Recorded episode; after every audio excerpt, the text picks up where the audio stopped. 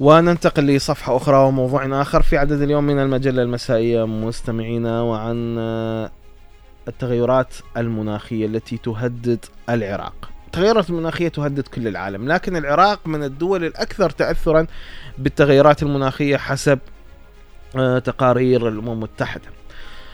وهذا التأثير ليس بيئيا فقط. يعني تأثير التغيرات المناخية ما راح يقتصر فقط على الجو وانحسار المياه أو شحف المياه آه، والتصحر وازدياد العواصف الترابية.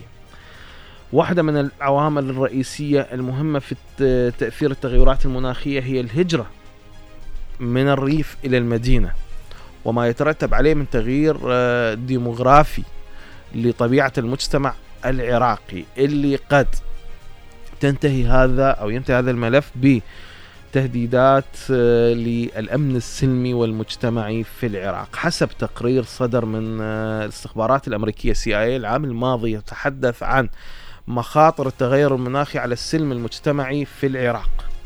وهي وأيضا هذا ايد بتقارير أخرى آه، أعلنتها ونشرتها الأمم المتحدة. حول تأثير التغيرات المناخية على مستوى العالم التي قد آه، تسبب وأيضا من المحتمل أنها تسبب اضطرابات أمنية وصراعات داخلية آه، في الدول التي تعتبر من الأكثر تأثيرا في في هذه التغيرات المناخية والعراق على رأسها اعتبار باعتباره من أكثر خمسة بلدان تأثرا بالتغيرات المناخية على مستوى العالم. هذا ما يتطلب بأن يكون هناك وعي مو بس تدخل حكومي وعي آه تجاه هذه التغيرات المناخية وكيفية مواجهتها. وعي من الحكومة وتدخلاتها على مختلف الأصعدة وتحويلها إلى ملف سيادي رئيسي. هذا الملف ملف التغيرات المناخية مقابل وعي من الناس حول تأثير هذه التغيرات المناخية ومستقبلا. والمستقبل القريب ليس بالبعيد على اعتبار أنه موجات نزوح داخلية. في العراق بدأت نتيجة التغيرات المناخية والتصحر والجفاف. بدأت بالعراق. سجلت الحكومة العراقية وزارة الهجرة سجلت أيضا الأمم المتحدة سجلت أرقام مخيفة آه، عن الهجرة والنزوح آه، بسبب التغيرات المناخية والجفاف الذي لم يشهد له العراق مثيلا منذ عام 1930 كما يتحدث وزير الموارد المائية عون ذياب في واحدة من تصريحاته الصحفية. وبالتالي هذه الهجرة اللي بدأت نتيجة التغيرات المناخية والجفاف اللي هي مو مجرد كلام وحكي إنشائي كلام حقيقي. هذا الكلام الحقيقي والواقع يحتاج مثل ما قلنا إلى وعي من الناس حتى تواجهه. مو فقط ندعو للحكومة للتدخل ندعو الحكومة للتدخل وأن تجعل الملف ملفا سياديا. هذا الكلام منتهي من عنده.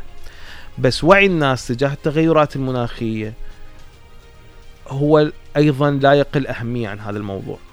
وبالتالي اليوم أي خطوة بسيطة تقوم بها الناس تجاه التغيرات المناخية تجاه الحد من هذه التغيرات المناخية من آه، آه، الحد من هدر المياه آه، استخدام مصادر طاقة بديلة وهذا الكلام مو خيالي. بس بالمقابل أيضا الحكومة لازم تحط قوانين لتحفز الناس على استخدام الطاقة البديلة. شمس ماكو أكثر من عندها بالعراق وبالتالي شاء محطات طاقة شمسية أو استخدام الطاقة الشمسية لإنتاج جزء على الأقل من كهرباء. آه، في البيوت والمنازل بحد ذاته ممكن أن يحل جزء كبير من المشكلة. هذا الكلام آه، بعيد أو خيالي أو خارج إمكانياتنا.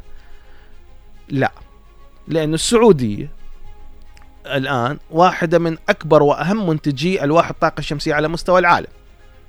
فالموضوع ما عاد يعني إنه شيء خيالي أو شيء بعيد أو خيال علمي أو هي تكنولوجيا آه، صعب الحصول عليها. وبدأت آه، يعني أسعار هذه الطاقة الشمسية بدأت ترخص خصوصا في المناطق اللي مثل العراق أو مثل دول الخليج. وبالتالي أصبحت دول الخليج آه، تتجه لإنشاء أكبر محطات آه، إنتاج الطاقة الكهربائية من خلال الطاقه الشمسيه. المغرب أيضا واحد من الدول الرائدة بهذا المجال. الأردن أصبح الآن يحقق خطوات واسعة آه، باستخدام الطاقة البديلة. في السعودية الآن تخطط وهي في قيد البناء والإنشاء محطة آه، هي الأكبر في العالم لإنتاج الطاقة الشمسية لإنتاج الطاقة الكهربائية باستخدام أشعة الشمس. كذلك في الإمارات مدينة خاصة للطاقة البديلة آه، تم إنشائها هي مكتملة وتنتج أيضا جزء من هذه الطاقة. يجوز آه، غير مجدية اقتصاديا بالنسبة لطاقة آه، إنتاج الطاقة الشمسية لكندا لجزء كبير من الولايات المتحدة الأمريكية لجزء كبير من أوروبا بس بالدول الخليجية هي مجزية اقتصاديا. على الحكومة أن تحط آه، قوانين وتفعل قوانين لتشجيع الناس لاستخدامها. مقابل الناس أيضا تكون مهتمة بهذه التغيرات المناخية. ومو كلام مجرد كلام إعلامي على اعتبار إنه يجوز الناس ما جاي تشوفها بالشارع اليوم آه جاي تطلع وتمشي وتروح وتعيش حياتها. بس خلال سنوات قادمة خمس سنوات قادمة تقريبا إذا ما صار معدل الجفاف على ما هو عليه هو إذا ما زاد بالتالي سيكون هذا التأثير كبير جدا في مناطق مثل جنوب العراق على سبيل المثال. وهذا بدأ آه، نتلمسه بالجفاف الذي يطال نهري دجلة والفرات. وبمناطق بدأت بدأت تختفي. يعني موسم الأمطار الأخيرة شوية نقذ الموقف لكن معدل آه المياه النهري دجلة أو الفرات في مناطق كثيرة انخفض كثيرا أو قد يكون إلى النصف انخفض آه عن السنوات الخمسة أو السبعة الأخيرة. وهذا المعدل جاي يزيد. إذا بعد خمس سنوات إذا ما انحسرت المياه فعليا في لموسم واحد لو كما يرى خبراء في نهر الفرات بالتالي ستكون هناك كارثة كبيرة في العراق وقد تسبب موجة من النزوح الداخلي اللي من شأنها أن تسبب مزيدا من الاضطرابات آه، في السلم المجتمعي العراقي. التقرير التالي بصوت لبنى الفضل. بلاد الرافدين وبلاد ما بين النهرين. من الأسماء القديمة للعراق الدالة على وفرة مياهه وخصوبة أراضيه. بات اليوم على رأس قائمة أكثر الدول تأثرا بالتغير المناخي وفقا للأمم المتحدة وارتفاع المساحات المتصحرة.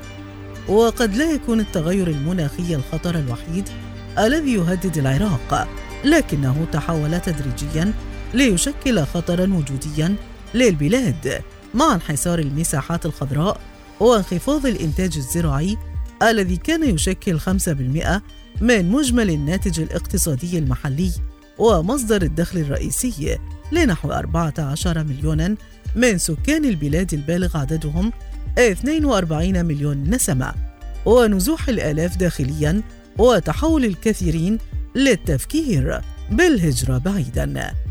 على مدى السنوات الماضية بدأ منسوب المياه في نهري دجلة والفرات اللذان كانا يشكلان أكثر من 90% من مصادر المياه العذبة في العراق بالانخفاض تدريجيا بشكل رئيسي بسبب بناء السدود وتحويل مياه النهرين وروافدهما في إيران وتركيا. إضافة لذلك عانى خزانا مياه العراق التاريخيان من عقود طويلة من الحروب وسوء الإدارة وتدمير البنى التحتية ما أدى أيضا إلى فقدانهما للمياه بشكل عشوائي وحرمان الملايين منها.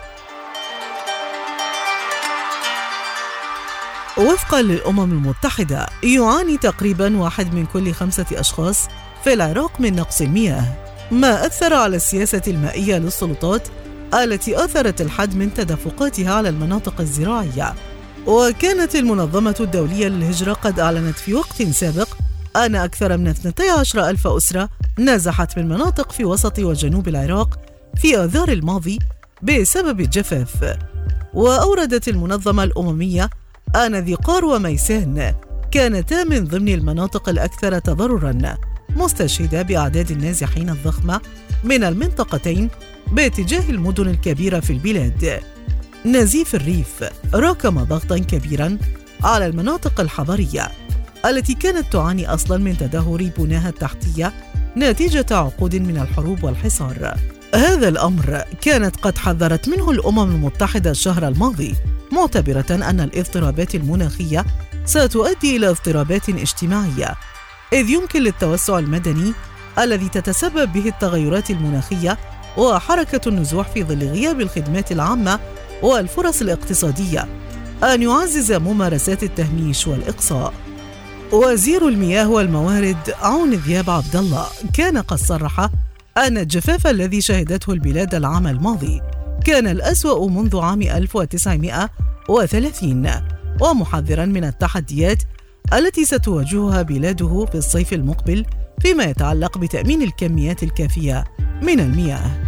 وكان البنك الدولي قد ذكر بأنه إذا لم يتخذ العراق إجراءات جدية لمواجهة ذلك الخطر بحلول 2050 وفي حال ارتفاع درجات الحرارة بمقدار درجة مئوية واحدة وانخفاض الأمطار بنسبة 10% سيفقد هذا البلد البالغ عدد سكانه 42 مليون نسمة 20% من مياهه العذبة.